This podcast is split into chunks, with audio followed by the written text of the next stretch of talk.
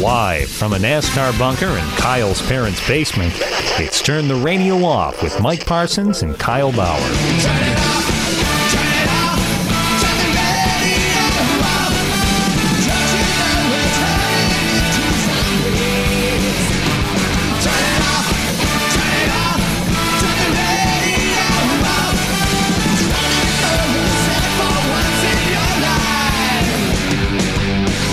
Fan at Facebook.com/TTRO Show. Follow along on Twitter.com/TTRO Show. Or just listen right now. It's Turn the Radio Off. Yeah, so Kyle, you and I are much like Beyonce and Taylor Swift. How so? Well, because we dropped a brand new episode out of the blue yesterday. Or not yesterday, last week. I'm a little out of practice, too. Yeah, right. Like Beyonce and Taylor Swift. Right, we were just kind of messing around, and we became drunk in love. Is that one of the? What are some other popular culture references that I don't understand that you can lay out for me? We've become crazy right now. What are some other good references from 2015 that'll help aid to the joke? Yeah, it's, you know what? Let's not force it. Let's not force the joke. Yeah. Because, you know what? We've got a lot of terrible things to talk about. Yeah, who has time for humor? No. Humor died in 2020. You know, I think that's what somebody would call mirth. Is that what that is? Don't ever trust anyone who says mirth. Yeah, what is that? That sounds like a Christmas tune. I don't even know exactly what it means, but there's always like some guy who's has like. Do you mean girth? I no, like no, my waistline. I did. That's something that we definitely both have too much of. But no, I was gonna say there's always somebody who's like, oh, it's time for mirth and mayhem, and they're wearing like one of those fedoras or something like that, and. Yeah, that's a type of guy that you can't trust, especially right now. A guy who uses the word mirth probably uses the term gay to mean happy, like ironically, thinking it's funny. Yeah, there's a comedian, writer, musician guy named Tom Sharpling who I actually think he would say that, and it's ironic that I'm making fun of that because he would say that, and I would like his show other than him saying that. I would trust him, but I wouldn't trust anybody else who says mirth. A guy who says mirth is that same guy who back in 2007 got that mustache tattooed onto his pointer finger. Yes, you know that's what I'm talking exactly about? It. Yeah. I was struggling with the proper analogy to really illustrate what I'm talking about, like what type of guy. He used to say milady unironically until that became much maligned online. Right, we're talking about like steampunk people. Yeah, like Mystery from The Pickup Artist. That guy. That's a show that thankfully is long out of talking about dated references. That would not do well in the Me Too era. I don't think, no, that show shouldn't have done well back then, and it's crazy to think that it was a cultural thing. Are you negging me, Kyle? I believe I am. I neg you all the time. You neg me all the time. Quit peacocking in my basement. I just got these floors washed. I was in line at the Arby's for the show, and I texted you. Because I knew that you'd be concerned if I wasn't on time. Right. Yeah. It's and I was worried that you were going to start negging me. Right. Well, and for those worried that you hear that dog in the background, that is not my dog being tortured. She's negging me right now. She's negging Kyle from upstairs. She is. Because I gave her... actually, what happened was... I negged her because I gave her a little bit of attention. And then I told her, Trudy, your breath is terrible. You gave her, and then I turned away. You gave her a backhanded compliment. You're like, you're cute for a hypoallergenic dog. Right. She's got to fight for my attention now, and you can hear her. Obviously, she's upstairs distressed. So that's a new feature on this reboot of Turn the Radio Off. Every now and then, you'll hear my dog whining from upstairs because she hears voices in the basement and she can't come down. So I don't know how off-putting that is, but I will post a picture. After every episode, so people know she's okay. Okay. You were looking for an excuse to post a picture anyway. I mean, I do it anyway. So wait, was that negging or backhanded compliment? I was negging you, Mike. Yeah. It's just more nagging. That's what this whole episode is going to be. Hey, how about we talk about this Oompa Loompa Donald Trump who's nagging the United States of America right now? Hey, although, there's some mirth for you. I wanted to, you know what? This show needs some mirth control. Oh, I think we're all about to lose our mirth control. Yeah, I did want to.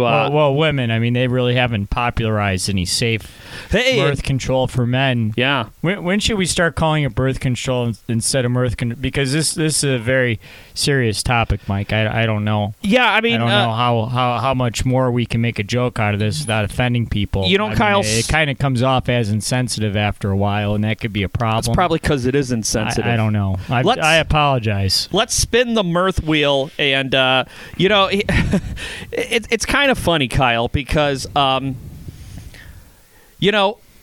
used to seem like back during our original run of Turn the Radio Off, there was only like one terrible story a week that we'd spend a half hour talking about seriously, and then we can go on to some other fun stuff. And we were worn out from that.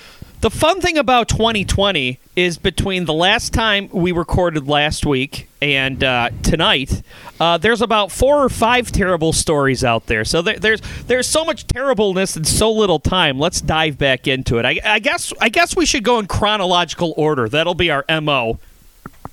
I would go by most terrible to least terrible, but it's all terrible. Now, do you think the debate on Tuesday night was the worst night of Chris Wallace's life? Yeah, and it's weird because I was watching and thinking, oh, Chris Wallace, well, he had that really good exchange with Trump about the coronavirus COVID numbers. About 2 months ago, a month ago? I've lost all track and sense of time, so I'm not sure. That was the It Is What It Is interview, wasn't it? I believe it was, yeah. Where Chris Wallace kept hammering Trump on the statistics. At that point, I think maybe we were at about 180,000 deaths. And Trump started pulling out these graphs, and Chris Wallace was like, what are you talking about? That's not what that means. And then there was the Axios interview not too long after that, but Chris Wallace, I might be blending the two a little bit, but the point is the two came right around the same time, and it was at the point where I felt most comfortable about Biden in his election bid. And I was thinking Chris Wallace showed just the slightest bit of backbone, the slightest bit of integrity of not backing down. He'll be perfect as a moderator. He'll keep Trump under control the same way he kept Trump under control in that interview. And what did you see at the debate? Absolute off the rails. At no point was Trump under any sort of control. And you have to think that's what his strategy was. I'm going to continuously talk over Biden. I'm going to continuously talk over Wallace. I'm going to distort. And some of it, I'm sure, is his just natural lack of attention span and just how rude and undisciplined he is as a person.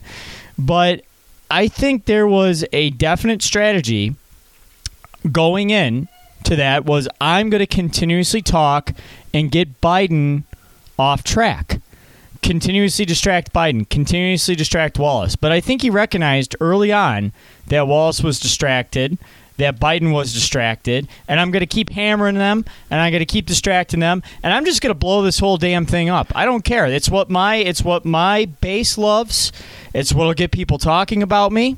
It's what will keep people talking about me. And at the end of the day, that's all Trump cares about. Well, Biden definitely should have come out ready for a fight. I don't think Chris Wallace was going out there ready for a fight. He's a moderator. He shouldn't. But with Trump, everything is thrown out the window. Well, and I mean, here's the thing. I'm watching this, and I'm like, this is terrible TV.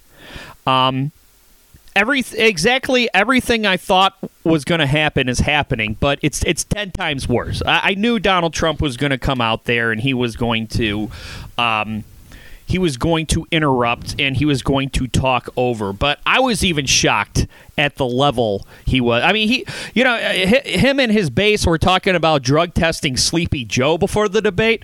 Check that guy for some bath salts. Jesus Christ. It was pretty bad. And but here's the thing. I don't think that debate hurt Donald Trump for a couple of reasons. Number one, like you said, Kyle, his base loves that. He came out there and he gave Chris Wallace a wedgie, and he kicked the cane out from under Sleepy Joe and pushed him down the stairs. And that's what his base wants, because on one hand you got the radical Democrats, and then over here you got the lamestream lying fake news media and Chris Wallace, and Donald Trump's out there and he's hitting them both over the head with a bow staff. As for the undecideds, I don't know how many people are undecided out there, but I would imagine the majority of undecideds, they're not trying to figure out who to vote for. They're trying to figure out who not to vote for. Yeah. They're these people who, you know, they'll go on with their lives. They don't really pay that much attention to politics. And they say, oh, well, you know, both parties are bad. Oh, why vote for the lesser of two evils? I'm either going to not vote or I'm going to vote third party. And I think that Donald Trump coming out and talking over Joe Biden and goading Joe Biden into talking over him and goading Joe Biden into insulting him, I think just confirmed what the undecided voter already suspected, that both these guys suck and that they're not going to vote for either one because they don't like either one, instead of voting for the one you hate the least.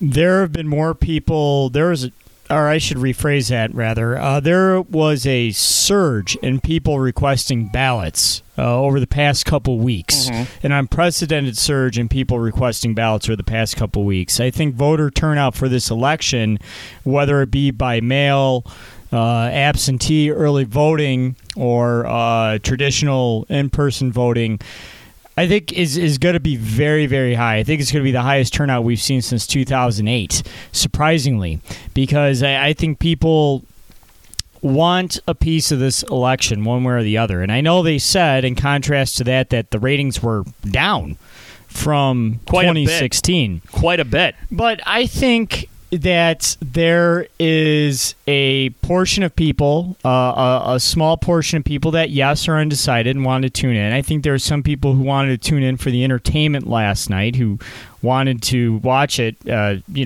they would watch at a sporting event or watch as the Oscars. I was so morbidly curious about what kind of shit show we were going to see, and the shit show exceeded even my lowest expectations. That was me. You know, I watched it with a friend.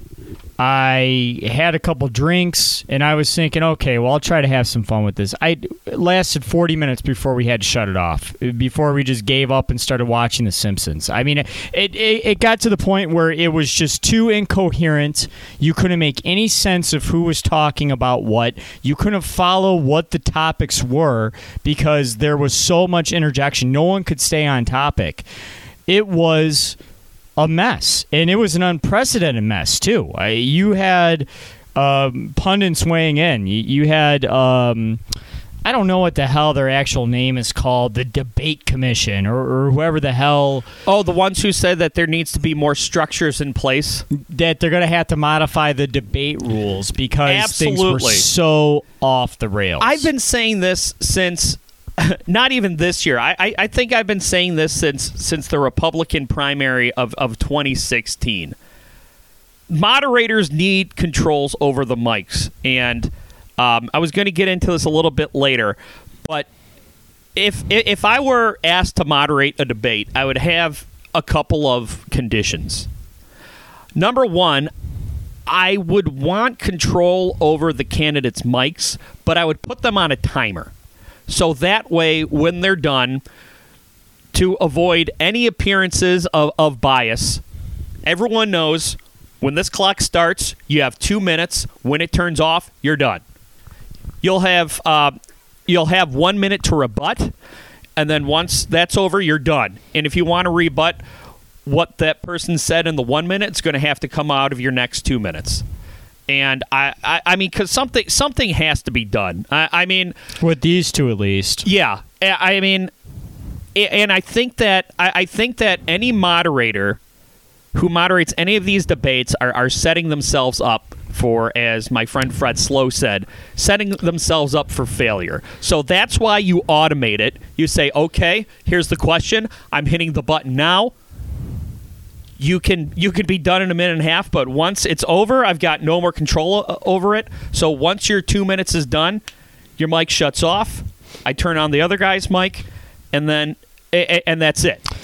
No matter what, people are going to claim bias. It's like when you're watching a sporting event, which is what I just kind of loosely compared it to. It's like when you're watching a sporting event, people are so entrenched on their sides, their beliefs, because there are people, despite what a mess that was last night, there are still some people who you'll talk to and say, oh, Joe Biden knocked it out of the park last night. He sent that Cheeto packing. You know, and then there are people on the other side who'll say, oh, well, you know, Donald Trump proved why he is the man to lead this country for the next 25 years, and he is our undisputed king and sire. But, yeah, there are still people who believe that there was actually a winner out of that debate, and they didn't sound like a couple of senile boobs. But my point is, Mike, either way, people are going to claim bias because people were still saying, oh, well, there's that Chris Wallace trying to trick Trump. And not giving him enough question, time. Yeah, trying to trick Trump by asking him a question, not giving him enough time. And people are going to say, well, Chris Wallace, who does he work for? Fox News. Right. How is that fair? And either way, people are going to claim bias. So you might as well just control the mic. Structure it that way. Yeah. Because if people are going to claim bias anyway, it's like the whole argument of people saying, well, Bernie Sanders is too extreme of a candidate, or Elizabeth Warren is too extreme of a candidate, so we can't have that nomination for the Democratic Party. What happened immediately, Trump starts with the, oh, you're a socialist, you're a radical, you're Antifa, starts with that right away on Biden. The whole point is that all the baby's pissed in the bathwater already. All of that stuff is thrown out. It's not 2004 anymore. There's going to be perceived bias no matter what the structure is. People and usually you'll perceive the bias against the side you're rooting for. Exactly. And with that said, all the rules that you thought applied in 2004, in 2000, 2008, hell, even 2012, they're all gone.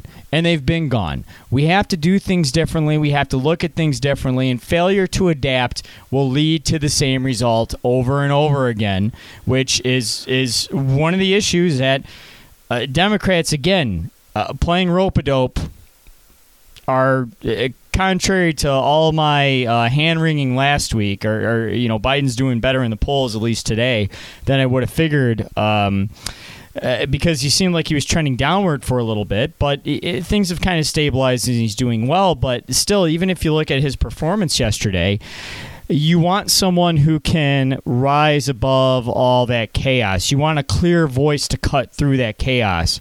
He didn't prove himself to be a clear voice yesterday. He sounded just as rattled and just as confused as I think any average person would be in that situation. And when you're dealing with the chaos and mess that 2020 is, you want a clear, decisive voice.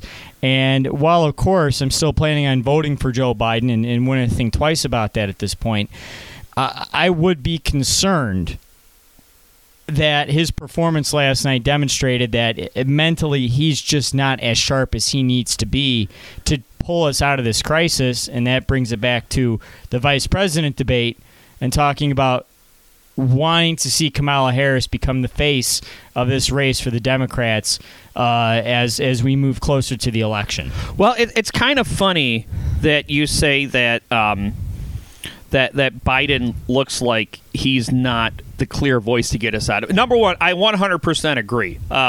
You look up there and you say Biden's not. he's not the guy. Our guy was nowhere near that stage. Yeah, or woman. You know, the person who should be the next president of the United States was nowhere near that stage last night. No. Nowhere near. But I actually think that Donald Trump talking all over Biden actually helped Biden in a weird way, because I was watching, and you know what, maybe this is some of my own confirmation bias, but you know, Biden's a mess a lot of times. He has a hard time staying on track. He has a hard time finishing a thought, you know, much like us on this show. But his first answer, Biden seemed kind of shaky. And I think if the story of Donald Trump jumping all over Joe Biden and not letting him get a word in edgewise, if that wasn't the story today, and if Donald Trump wasn't jumping down his throat and by making Biden look like he would react the same way anyone would react, the story today might be how bad Joe Biden looked in this debate. It's a great point. And today all we're talking about is how much of a shit show it was and how neither one would let the other one finish their point, which kind of lets Joe Biden off the hook if he really doesn't have the cognitive stamina that the Trump campaign claims that he doesn't have. Yeah, and honestly, I can't remember where I saw the point on Twitter, and it's really going to bother me, but there was a pundit on Twitter who I more follow him because he's really big with Democratic delegates and helping down-ballot voters, and he's really good with kind of electoral politics, electoral predictors and stuff. So he's really good kind of with the nitty-gritty, nuts-and-bolts nerd stuff of the election. The weeds. Yes, and I really wish Bobby Big Wheel is his handle on Twitter, but I can't remember what his proper... I was going to say, it sounds like an AIM screen name. Yeah, it probably was his AIM screen name years ago. But I can't... but I honestly can't remember what his actual surname is, what his actual handle is, byline is. Anyway, I digress. Point is, he said last night that if I'm Trump, the last thing I would want to do is try to draw my candidate down, my opponent down to a mucky, messy battle to a draw when I'm down 7 points in the polls. So why at best would you want to draw? And why at best would you want to draw where the entire time you're just creating nothing but a bunch of noise and static? Now, I said earlier, I see the value in what Trump is doing because I know Trump's base. And I know what Trump's strategy is as far as Trump constantly loves to create static. He loves to create confusion. I call it baffle him with bullshit. That's a great way of putting it. But if you're looking at it from an objective point of view, if you're looking at it just from a strategic point of view, I can also see if you're Biden, you're thinking, okay, we made it out of that one alive, but we have to come back to the next debate better. Right. No matter what Trump does, we have to come back to the next debate in better shape. Yeah, build back better, be best, whatever the hell. When they go low, we go high. Yeah, but his performance needed to be better, though. And you're right, Mike, that Trump spent so much time bullying and obfuscating that maybe it distracted us from the point that if you really try to parcel what Biden did say in moments where he was able to get some words in, he really struggled to get some good points across. And I even want to bring up one thing that bothered me that he didn't. And you just kind of jokingly referenced, Michelle Obama when she said, we go, when they go low, we go high. Right. There was another moment. And I know that there are some people who would have been aghast for him doing this. But when they were talking about the rallies and Chris Wallace was questioning Trump on having full attendance at his rallies, no social distancing, no masks or anything like that, why didn't Biden bring up Herman Cain? That would have been a singular example that you could have hit him on, because when you all of Twitter did anyway. But if you really want to hammer a point home and, again, show maybe some people on the left who are tired of seeing Democrats, seeing the party that they're supposed to be voting for, that they're supposed to be supporting, that they're supposed to be backing, be so timid and so weak and constantly allow themselves to be bullied by the right wing.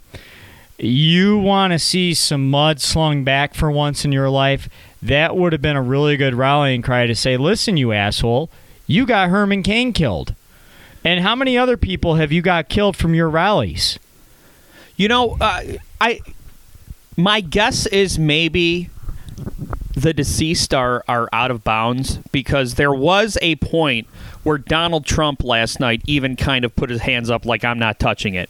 Biden's son? Yeah, Biden's son. Not Hunter. Hunter's alive and well, so he's fair game, which is fine. I mean, he got into that arena. He should know he's a target, much like Trump's adult children. Not Barron. He's a kid. Leave him alone. But his adult children are fair game, too, because they got into that arena. But Biden was trying to throw the losers and suckers story back at Trump.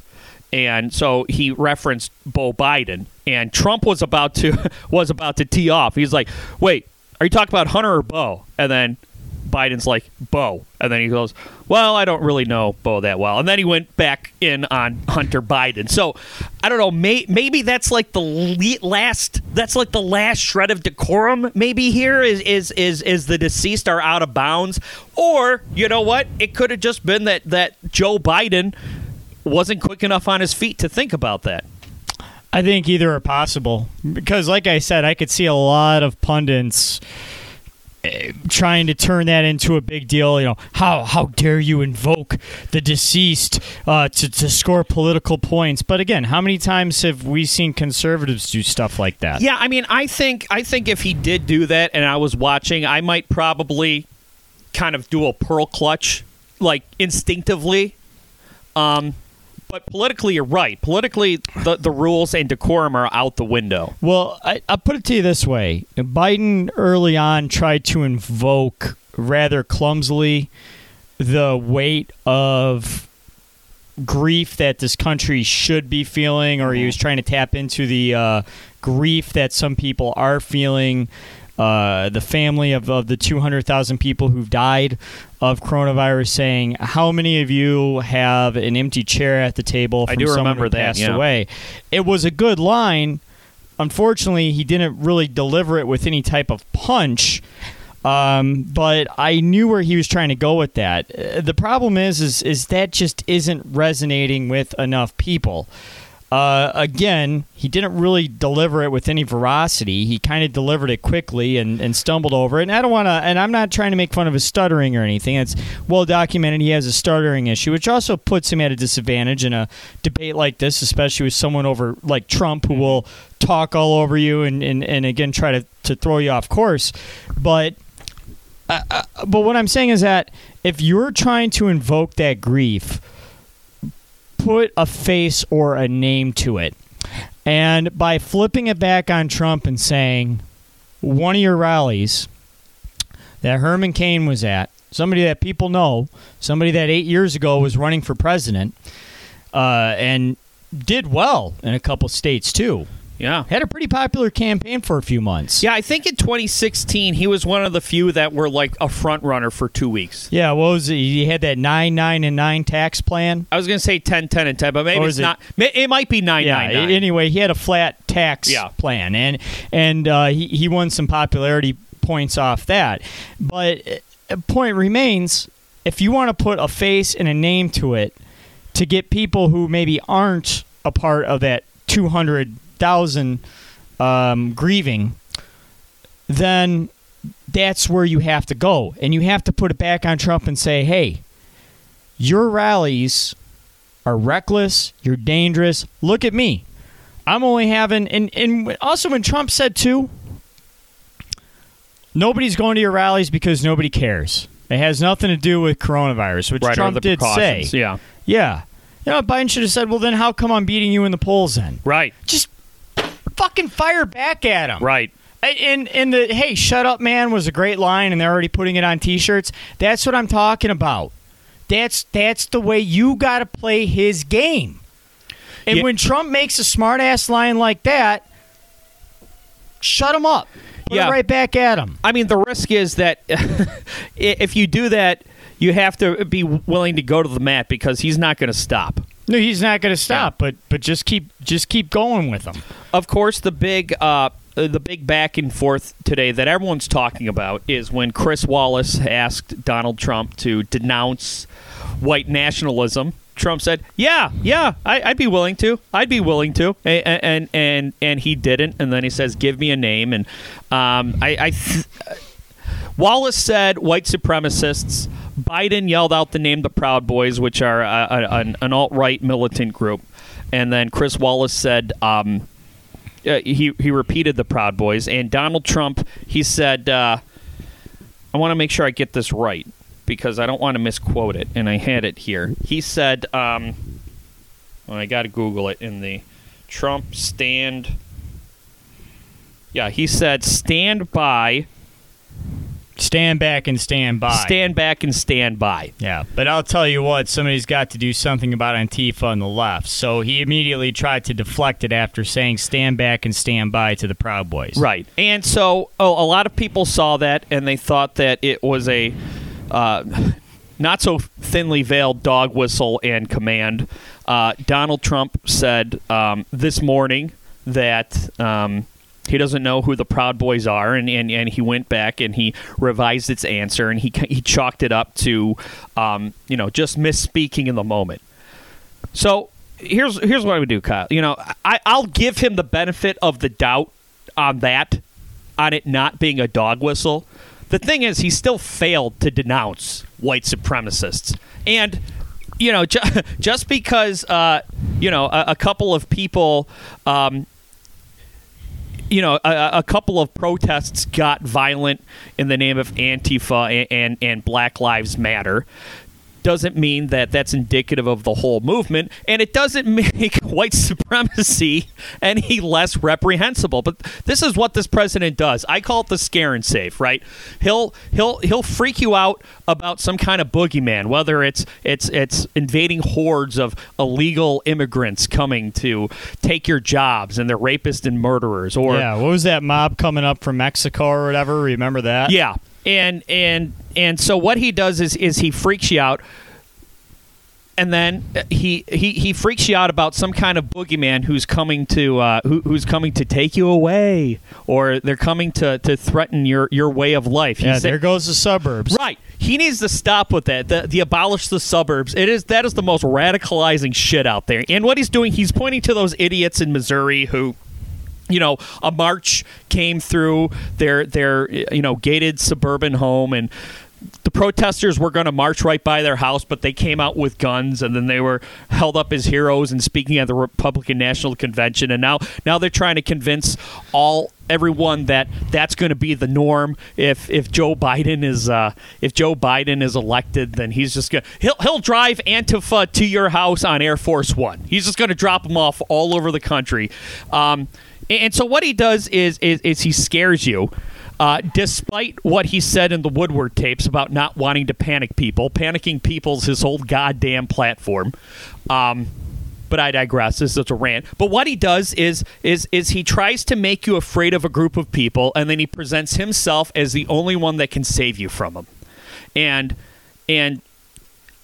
on that same token, he makes them seem worse than this other terrible group that's in his corner. So instead of denouncing white supremacy, which he could have pleased his base by saying, I denounce white supremacy and I also denounce violence in the name of Antifa and Black Lives Matter. There you go. But he couldn't even do that. He couldn't even say white supremacy is bad. He just flipped it, and he says, why are you talking about white supremacy when you got all those looters and rioters over there? Something needs to be done with that. This is a left-wing problem. Okay, so does that mean you're claiming the white supremacists as right-wing? Because they said denounce the white supremacists. He said, well, this isn't a right-wing problem. This is a left-wing problem. Okay, so what did you just admit there by mistake? Yeah, and Biden had one of his think, few good moments, too, where he quickly snapped back that Antifa is more of an idea than an actual organized group. Right. Unlike Proud Boys, which we know are an organized group, and we have actual confirmation of that. Just by the way, Mike, of all the misinformation that gets passed around about what Black Lives Matter actually is and what Antifa actually is and isn't, I think my favorite meme that gets passed around Facebook is the Black Lives Matter has raised something like $57 million since... Right, where do you send that check to? Yeah, since 2014. They haven't sent any black children to school, or I think they even try to tidy it up to African American to make it look really not racist. Right. Yeah, they haven't sent any African American children to college. They haven't opened up any parks. And then they show a picture of these two charter buses that say Black Lives Matter across it. The problem is it also has the Toronto Raptors logo on it, so it's clearly like the Toronto Raptors bus, team bus, that they put Black Lives Matter on the side of it, you know, to support Black Lives Matter. But, right. You know, oh, I see. Yeah, they're trying to make it look like Black Lives Matter went out and bought $1 million charter buses to go from protest to protest. And well, you know, they haven't sent any African American children to school. That's what Black Lives Matter is really about. Black Lives Matter does have a website. It does have a donate button. They are an actual. They are an actual group, and as far as where the money goes, Mike, honestly, I don't know enough about it. I've given to a lot of bail funds. I have given to Detroit Will Breathe, which is a great local organization. I have given to groups like that. I can't say I've given to Black Lives Matter proper, or at least not that I know of. I mean, some of the money that I've donated may have been funneled or parsed through various channels, but... Point with Trump is that this is now like the 50th opportunity he's had to denounce white supremacy and white terrorism, and he just won't outright say it. There was going all the way back to Charlottesville, which was 3 long years ago. Mm-hmm. And think about it then. 3 years ago, how insane that weekend was. When there was a protester run down by a Proud Boy in her, when she was protesting, right. He drove his Dodge right into the crowd. I honestly don't know if he was a Proud Boy. I should take that back, but I know he was at least a white supremacist. Right. Heather Heyer, I believe, was her name. And you think all the way back to 3 years ago. He had the opportunity then to put out the fire, and instead, coming out of that weekend, he refused to. 3 long years ago, here we are today. He has the opportunity again after everything that's happened. Kyle Rittenhouse, who recently got a nice $500,000 donation from some Christian church. Think about that. You kill 2 people, a Christian church gives you $500,000. Disgusting. Yeah. But... you think about all the violence that's happened in the past 3 years, and in between you have the end zone, so to speak, bookended, 2 opportunities for him to say, I denounce white supremacy, I denounce hate crimes in the name of racism, I denounce all of this stuff, and as president, we need to be better as a country, better as blah, blah, blah. He won't say it. There's got to be a reason why he won't say it. Right. Well, and then what he does is once the heat's on him, then he'll kind of backtrack. But by then, you know, these groups have already pledged their loyalty to them. I mean, right after he said stand back and stand by, the Proud Boys, number one, pledged their loyalty to Donald Trump, which they probably would have anyway. And then, you know, on their knockoff social media page, on some called Telegram or Telegraph or whatever, they put up a graphic that says stand up, stand by, whatever the hell. Yeah. And so I don't know. Maybe what he does is in the high profile moments, in the high-profile moments, he won't denounce them because he knows that, hey, those are a lot of voters. But then once the heat gets turned on, he'll come out and backtrack. So at least that's on record. Like the one time he said wearing masks is a good thing for fighting COVID. But then, you know, every other time he's come out and you know, he's spreading misinformation about it. That was like last night. He had an interesting little stunt where he took his mask out of his pocket.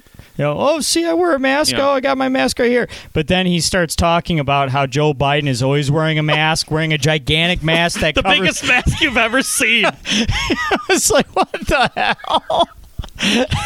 Well, and talking about suburbs, Trump brought up the suburbs are going away, and then Biden goes, "You wouldn't know a suburb unless you took a left turn." And then Trump's like, "Oh, I know the suburbs. I know the suburbs better than you." And that was just a microcosm of the whole damn night. It was so embarrassing, and that's where I hope that this period of American history remains embarrassing. Yeah. Because Trump won't commit to a peaceful transfer of power. He's doing the same thing he did with the white supremacy statements, where he's being vague and he's being coy and he's being deflective, and the media gives him this opportunity. And Mike, as you said, maybe there's something to it.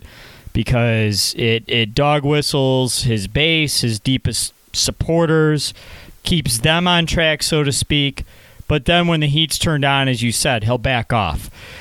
He still hasn't backed off that whole, we will have a peaceful transition. Now, we've had all these Republican senators, Republican congressmen come out and say, of course, we're going to have a peaceful transition of power. Right. Lindsey Graham promised it.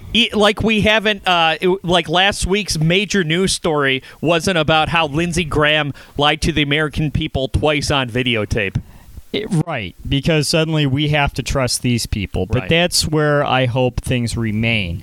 That we remember the Proud Boys is a group of the Proud Boys.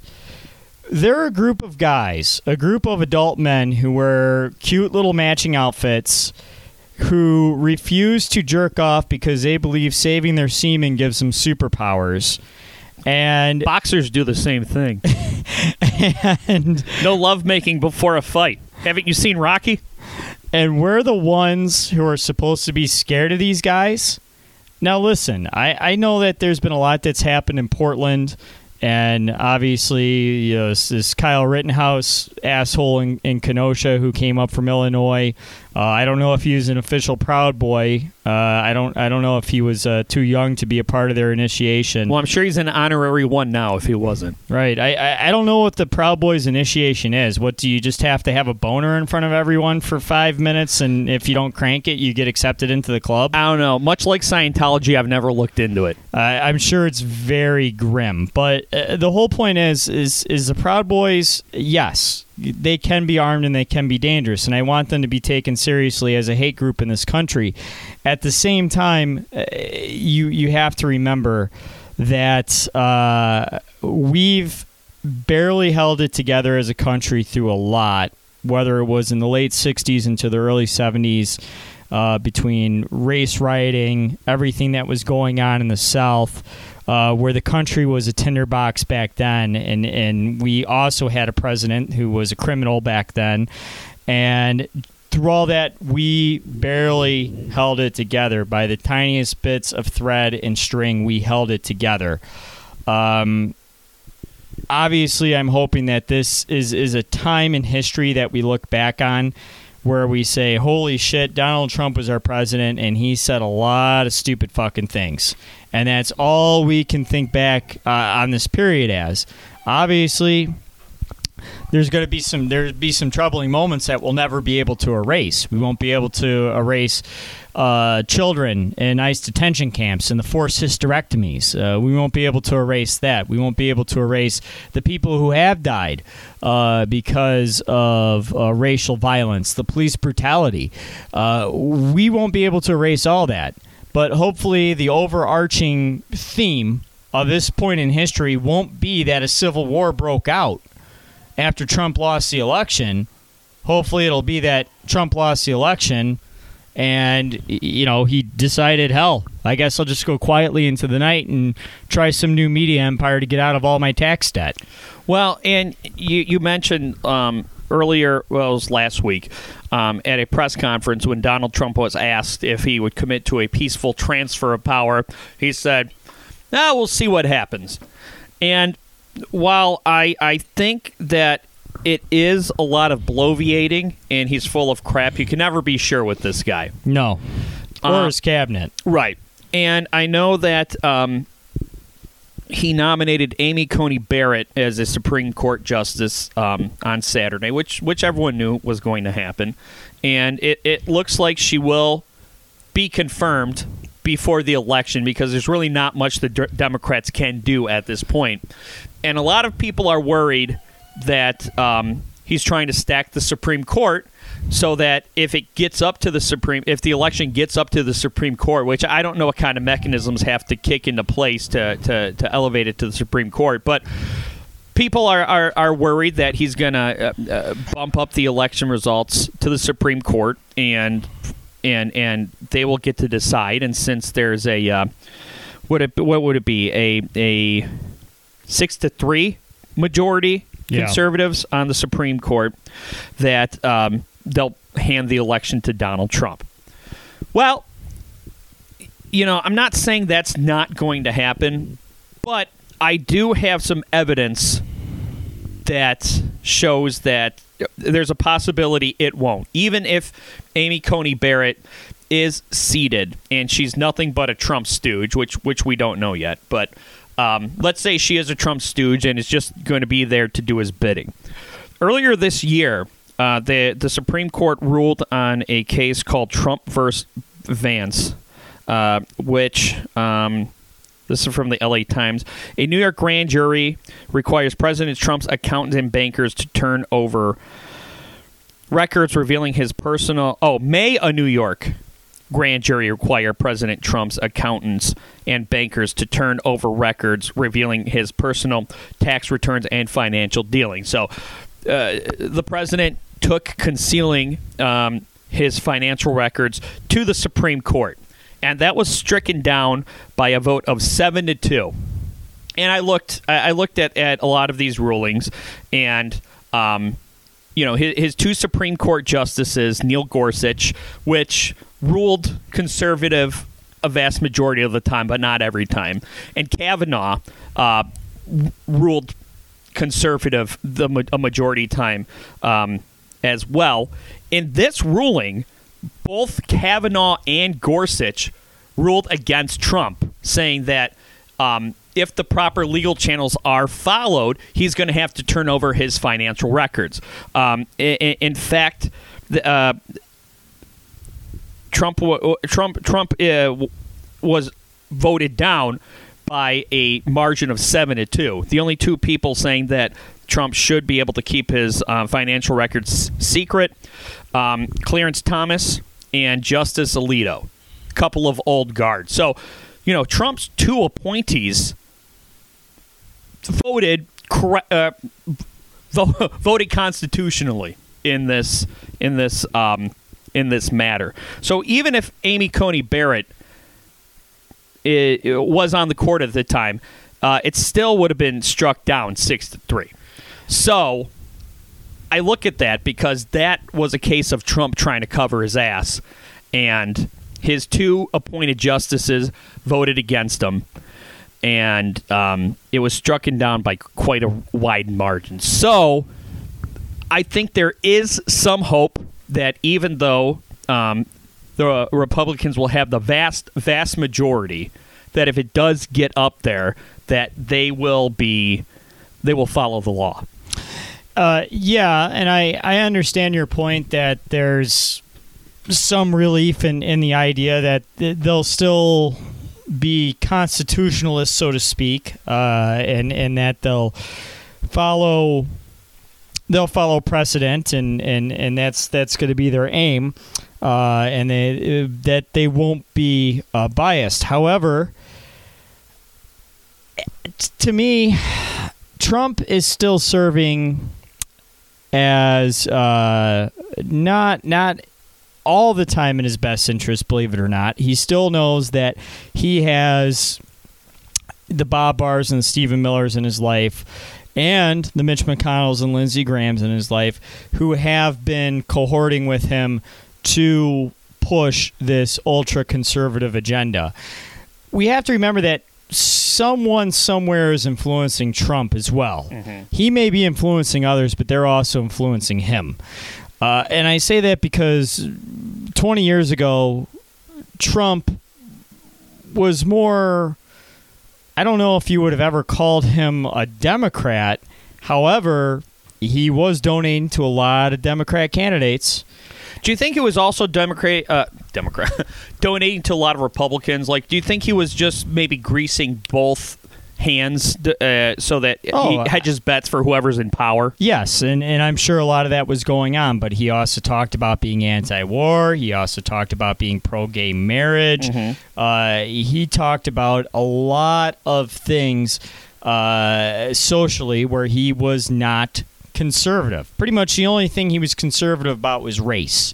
He's always had a streak of racism in him, going back to the Central Park Five, going back to all the trouble him and his father got into for being slumlords.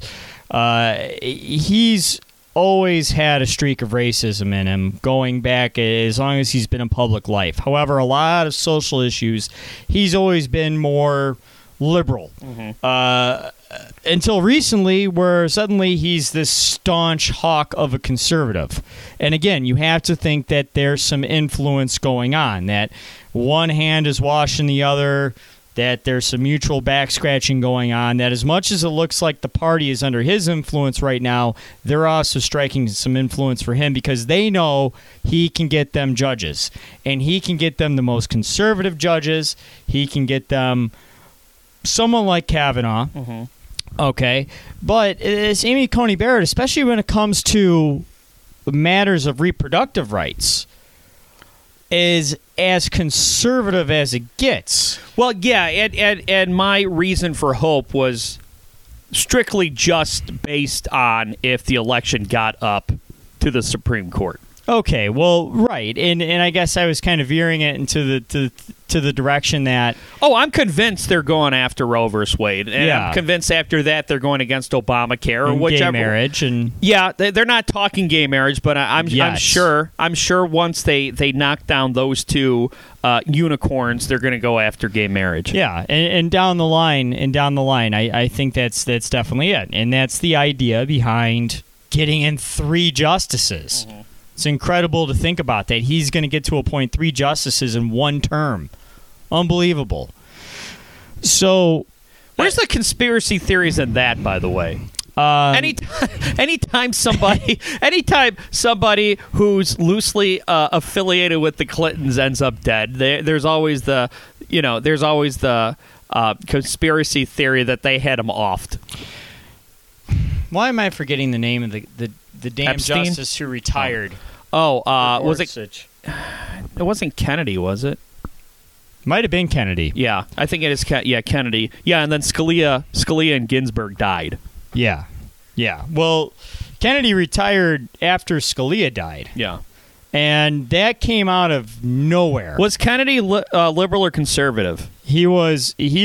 Well, that's the thing. You never knew with these older justices. You never knew. Well, that's the way it's supposed to be. Technically, that's what you're supposed to do. He more often than not voted in favor of, I guess, liberal decisions. Yes, yeah. But he mysteriously decided to retire, yeah. And there really hasn't been more looked into why he retired and when he retired and the whole timing of that. Mm-hmm. But I always thought that was mysterious that he just decided to up and retire when he did, when Republicans badly needed a conservative back on the court, mm-hmm, to even out the bench a little bit, that he decided to hang it up when he did. I always thought that was peculiar. I really did. And a lot of people forget about that he chose to retire when he did, right after Trump gets elected. Yeah. It just seemed like it was really fishy timing to me. But, Mike, I understand what you're saying as far as... By the way... He might not be able to steal this election. Yeah. But I still don't know. I mean, Bush got to steal the election. Yeah. So why the hell wouldn't Trump be able to? Yeah. Well, we'll see. And I mean, that's assuming that it gets up to the Supreme Court, which, like I said, I don't know what kind of mechanisms have to kick into place. I didn't pay that close attention in 2000. Maybe I'll research that. Well, it's now this is me, I guess. This is me tossing out as much of an uneducated guess, I think, as anyone. But if I remember correctly, you have to sue to get a recount. And then after that, you have to appeal the recount. And then the recount, basically, you have to go through a series of appeals to get up to the Supreme Court. Yeah. So basically the vote would turn into like a court decision. Yeah. That would have to be appealed up through the circuit courts until it gets to the Supreme Court, where they would have the Supreme Court decide it. Yeah, and if I remember correctly, I think that happened in December of 2000. So it took about a month to get to that point. It took a while. I want to say they ended up deciding it around December or January. Yeah. So, yeah. But that's me guessing. And this is all stuff that we easily could have researched before recording the show. Well, you know what, though? We never know what's going to come up. You'd be surprised how many podcasts I've listened to, because everyone has a podcast now. How many podcasts I've listened to where they just don't do any research, and they admit that they don't do research. Well, and also, you know, if it's just an impromptu conversation, we don't know what's going to come up. Well, right. Between the two of us. Right.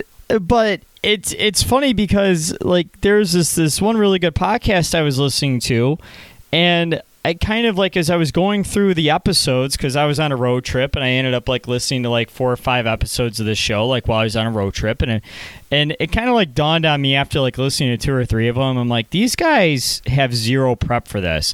Like, they have an outline of how they do their show, but they have zero prep in what they're how they're going to fill in that outline. Like this one page of hand scribbled notes that I have. But at least you have the hand scribbled notes. And what's even worse is that this was confirmed because they had a guest on, and the guest was like, yeah, he's like, I was really surprised they didn't get like a show sheet or a primer or something like that. So then at the end of the show, they have this like one topic that like they make all the guests do. And then the guy was like completely confused as to what to do or how to present the topic along with the hosts. And I'm just saying, do some show prep. I mean, do guests usually get a show sheet? I mean, maybe it's because I come from the talk radio world where, you know, if someone asks you for the questions beforehand, unless it's like a sales thing, you tell them that, no, you're not getting the questions beforehand. Well, I think it's different when it's like an hour-long podcast and you're going to have them sit in for an hour with you. Yeah. You know what I mean? This isn't like a 15-minute interview. Right. You know. Well, Kyle, just like last week, we're out of time. We didn't get to anything fun this week because the world is a nightmarish hellscape. Well, there wasn't. What fun topics did you have on the show sheet that we didn't get to? Well, you know what? I was going to go off about the suggested Facebook comments. Oh, that would have been fun. Yeah. What the hell? I mean, here's my take, okay? If we're automating human interaction... Give me a suggested take. Pizza. There you go. I mean, look, if you're automating normal human interaction, we're just carbon-based life forms sucking up resources. Like, we're not even human beings anymore. Google's been doing that with the emails for a while. Yeah. Where they basically give you suggested responses to emails. Thanks. And I always ignore that. Yeah. Also, there were a couple of memes I've seen that I'd like to debunk. We can...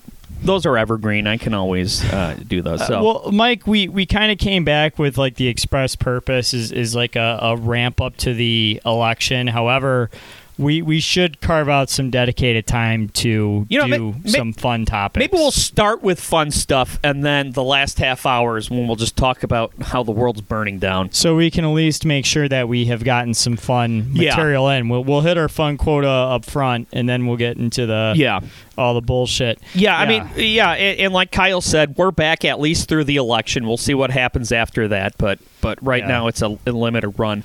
So we better get upstairs because I don't know how you... I'm not sure if people could hear my dog whining throughout this whole episode. Kyle, kudos to you on the focus. Because that dog was whining the whole time. This is the most focused I've ever shown, perhaps, in my life. Maybe it makes you better. Maybe since I was up at the plate with a runner on second and two outs, bottom of the seventh in high school baseball. Oh, well, maybe I'll have to ask you about that next week. So anyway, we'll be back next week, as I said. And, you know, we don't know how long this election is going to go. This election might go through 2021. So, yeah, that's a good point, because if it does hit a bunch of recounts and appeals, yeah, that's an actual possibility. So I guess we'll see. Thanks for listening, Paul. Bye.